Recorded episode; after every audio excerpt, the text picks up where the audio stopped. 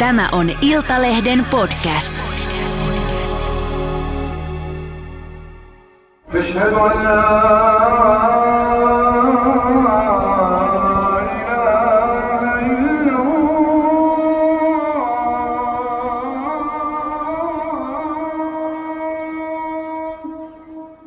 Vierastaistelijoiden lähtö ISISin julistamaan kalifaattiin puolisoineen ja lapsineen oli kokonaisuutena semmoinen ilmiö, joka aiheuttaa meillä pitkän aikavälin uhkia sekä Suomen että Euroopan turvallisuudelle.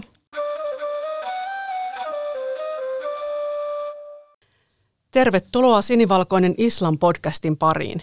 Tällä kertaa käymme läpi kuulijoilta tulleita islamaiheisia kysymyksiä. Kysymyksiä tuli runsaasti, yli 300. Kiitos kaikille kysymyksiä lähettäneille. Minä olen Niina Järvenkylä ja studiossa on kanssani tänään erikoistutkija Anna Santaholma suojelupoliisista. Tervetuloa. Kiitos.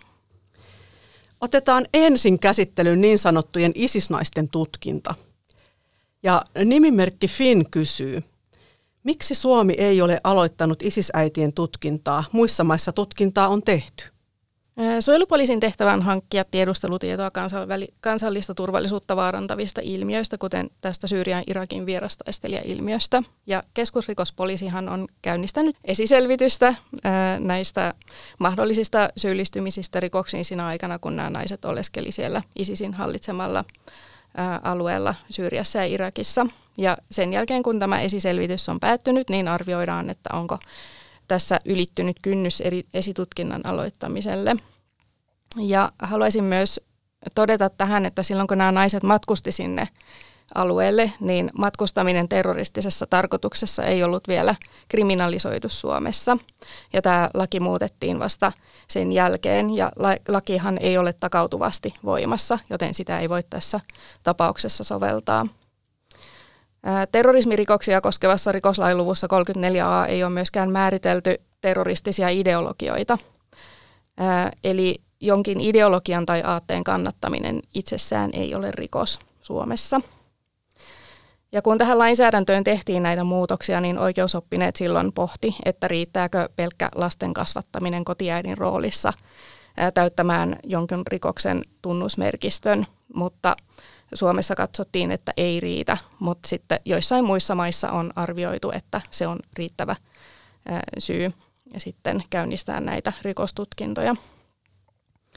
Ja yleisesti me suojelupoliisissa pidetään hyvänä sitä, että nyt ollaan ottamassa kokonaisuutena tarkasteluun tämä rikoslain 34a-luku ja siihen sitten katsotaan, että onko tarve tehdä jotain muutoksia. Mennään seuraavaan kysymykseen, eli Jussi pohjustaa ensin vähän kysymystään. Omasta mielestäni on ne sitten lapsia, teinejä tai äitejä, niin ovat itse vapaaehtoisesti lähteneet terroristien mukaan ja ovat olleet mukana terrorismitouhuissa kotijoukkoina. Nämä kaikki pitää tuomita niissä maissa, missä ovat terroritekoihin syyllistyneet, ja tuomitseva valtio pitää huolen näistä lapsista siellä, mihin joutuvat vanhemmat tuomituiksi – ei muiden maiden pidä alkaa näitä tukea. Siinä ohella tuettaisiin ISIS-järjestöä, mikä on järjetöntä. Ja Jussin kysymys. Miksi näitä ISIS-terroristeihin vapaaehtoisesti liittyneitä pitää suojella? En katso, että kysymys on suojelemisesta. Vierastaistelijoiden lähtö ISISin julistamaan kalifaattiin puolisoineen ja lapsineen oli kokonaisuutena sellainen ilmiö, joka aiheuttaa meillä pitkän aikavälin uhkia sekä Suomen että Euroopan turvallisuudelle. Mutta toki tässä asiassa on myös toinen yhteiskunnallinen puoli, ja Suomi on sitoutunut kansainvälisiin ihmisoikeussopimuksiin ja suojelemaan erityisesti näiden lasten oikeuksia. Lapsethan on olleet tässä uhreja ja syyttömiä siihen, että heidän vanhempansa vei heidät sinne konfliktialueelle. Mutta tietysti jos yli 15-vuotiaat lapset on siellä syyllistyneet terrorismi- tai sotarikoksiin, niin silloin hekin on rikosoikeudellisessa vastuussa niistä teoistaan. Ja sitten käynnistetään tarvittaessa näitä esitutkintoja.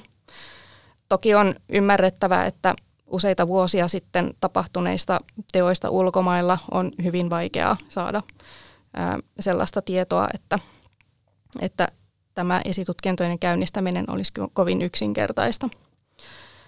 Suojelupoliisin tavoitteena on lisätä tietoisuutta ääriideologian vaikutuspiireissä kotioloissa kasvaviin lapsiin kohdistuvista uhkioista. sekä ilmiön pitkällä aikavälillä aiheuttamasta kansallisen turvallisuuden uhkasta, mikäli tätä ilmiötä ei ennaltaehkäistä. Ja on tosi tärkeää, että näitä lapsia suojellaan ääriideologioihin kasvattamiselta, oli sitten kyseessä uskonnolla tai jollain muulla ääriaatteella perusteltu ideologia, joka antaa oikeutuksen kohdistaa väkivaltaa muihin väestöryhmiin tai ihmisiin. Ennaltaestävää työtähän tehdään Suomessa varhaiskasvatuksen, koululaitoksen ja sosiaalihuollon toimesta ja siitä koordinoinnista vastaa meillä sisäministeriö. No jatketaan vähän samaan teemaan tämä seuraava, seuraava kysyjä. Eli nimimerkillä ihmettelevä, niin hänellä on useampi kysymys mielessä. Ja ensin hän kysyy, mikä on Al-Holin leirien naisten oma vastuu tilanteestaan?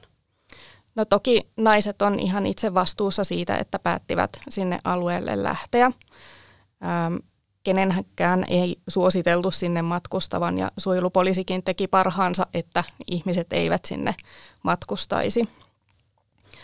Päätös kotiuttaa lapset oli Suomen hallituksen rohkea poliittinen päätös ja suojelupoliisi arvioi ennen näitä kotiuttamisiin toteuttamisia, että konfliktialueelta palaajat tulee aiheuttaa lyhyellä ja pitkällä aikavälillä erilaisia kansallisen turvallisuuden uhkia ja ei suositellut näitä kotiuttamisia.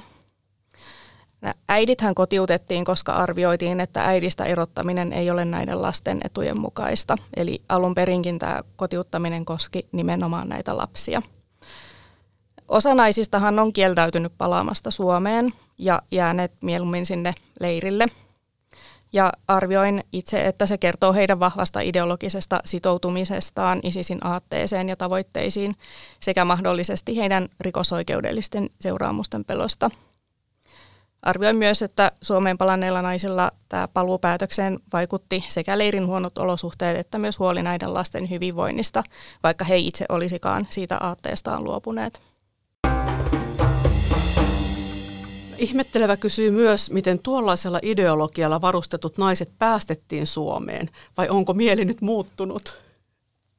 No, Toki poliittinen päätöshän siellä oli taustalla, mutta jos pystyt teidän näkökulmasta sitä avaamaan. No totta kai kyseessä oli poliittinen päätös ja se oli näiden lasten etujen mukainen päätös.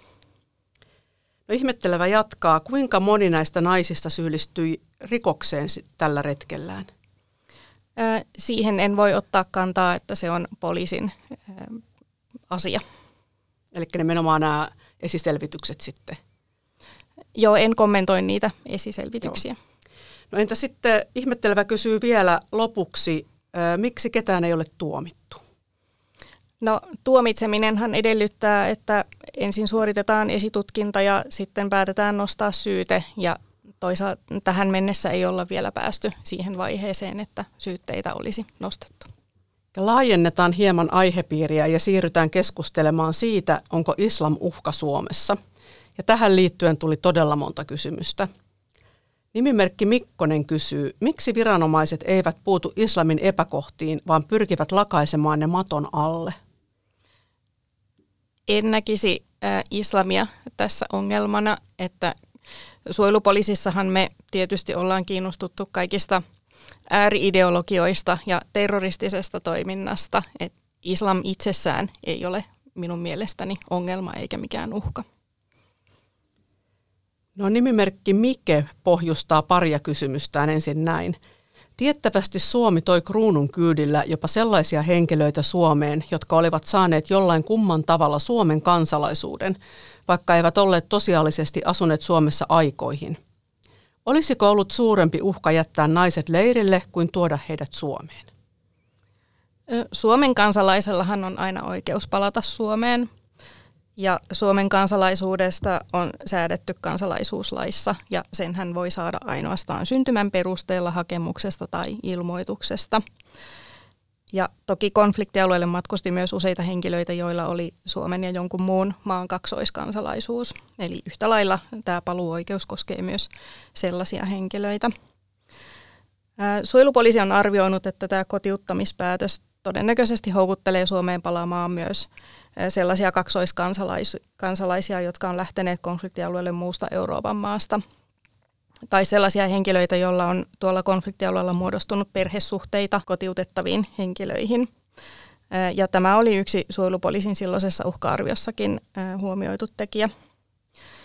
Ja jos mä puhun yleisellä tasolla naisten roolista ISISissä, niin naisillahan on ollut ISISissä merkittävä strateginen rooli nimenomaan sen seuraavan sukupolven kasvattamisessa ja toimimalla puolisoina näille taistelijoille. Sehän myös houkutti sinne paljon sitten näitä miespuolisia taistelijoita, kun siellä oli luvattu sitten puolisoita kaikille. Ja tämähän on ollut koko ajan osa tätä ISISin pitkän aikavälin strategiaa. Mm, ja terroristijärjestöt yleensä määrittelee, että minkälaisessa roolissa naiset saa ylipäätään toimia niiden puitteissa. ISISissä harvoilla naisilla on ollut minkäänlaista taistelijaroolia tai harvat on toiminut tämmöisenä aseistettuna uskontopoliisina. Tyypillinen rooli on ollut nimenomaan tämä niin kuin, kotivaimon roolissa oleminen. Ja sitten toki jotkut on osallistuneet sitten propagandan tuottamiseen ja värväämiseen, joka on kohdistettu sitten, että muita naisia matkustaisi sinne alueelle.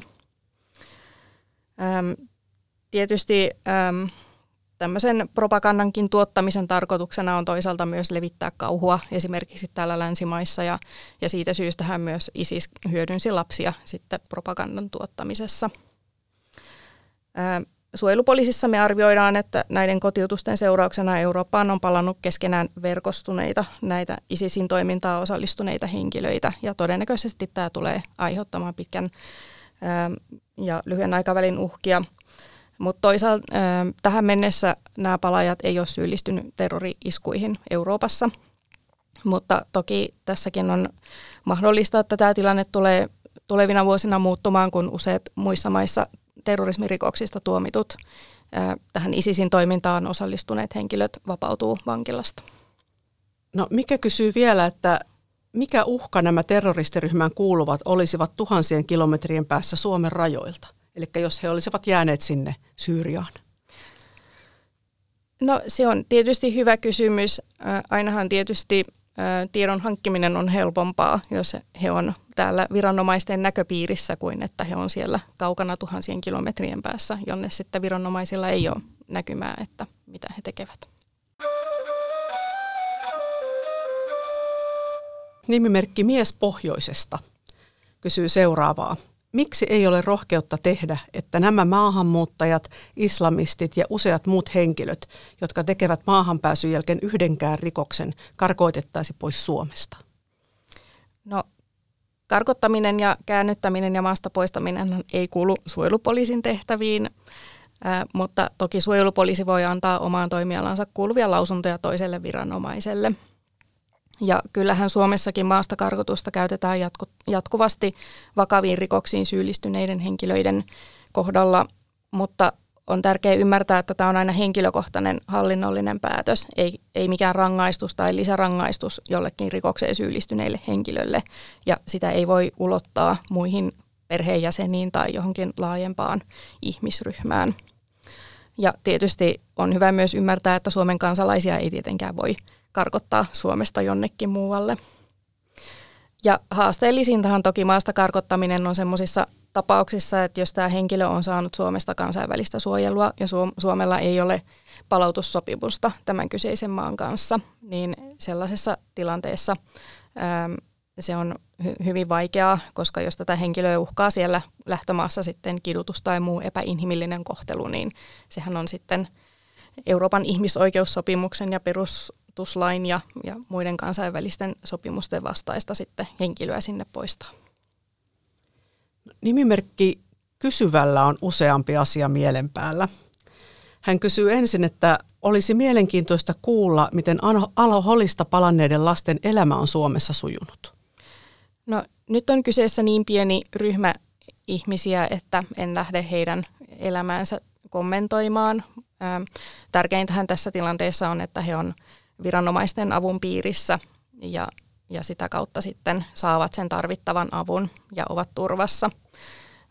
Jatkon kannalta tietysti on tärkeää, että he mahdollisimman hyvin integroituisivat tähän suomalaiseen yhteiskuntaan ja, ja siinähän tietysti sitten sosiaalitoimella ja koululaitoksella ja, ja muilla viranomaisilla kuin suojelupoliisilla on sitten tärkeä rooli. No kysyvä kysyy myös, että onko viranomaisten toukokuussa 2020 ilmaisema, to, ilmaisema toive siitä, että palanneita ei tunnisteta, heidän eli viranomaisten mielestä toteutunut? No en voi myöskään ä, tätä kysymystä kommentoida, kun kyse on niin pienestä väkijoukosta, niin me ei lähdetä kommentoimaan yksittäisiä henkilöitä. No sitten kysyvä kysyy, ovatko lapset pystyneet käymään koulua? En myöskään tähän kysymykseen ota kantaa. No tiedetäänkö, onko ollut uhkatilanteita tai väkivaltaongelmia? No sanoisin, että kysymyksessä on ensinnäkin, kuten sanoin, niin hyvin pieni joukko ihmisiä ylipäätään ja suurin osa näistä lapsista on niin pieniä, että, että tota, en näkisi tätä mitenkään varten otettavana uhkana. No lopuksi vielä yksi kysymys, joka on aika iso, mutta katsotaan saataisiko siihen jonkinnäköinen vastaus. Eli nimimerkki Jaa Joo pohtii, että Suomessa mennään samaan suuntaan koko ajan, joka Ruotsissa tapahtui.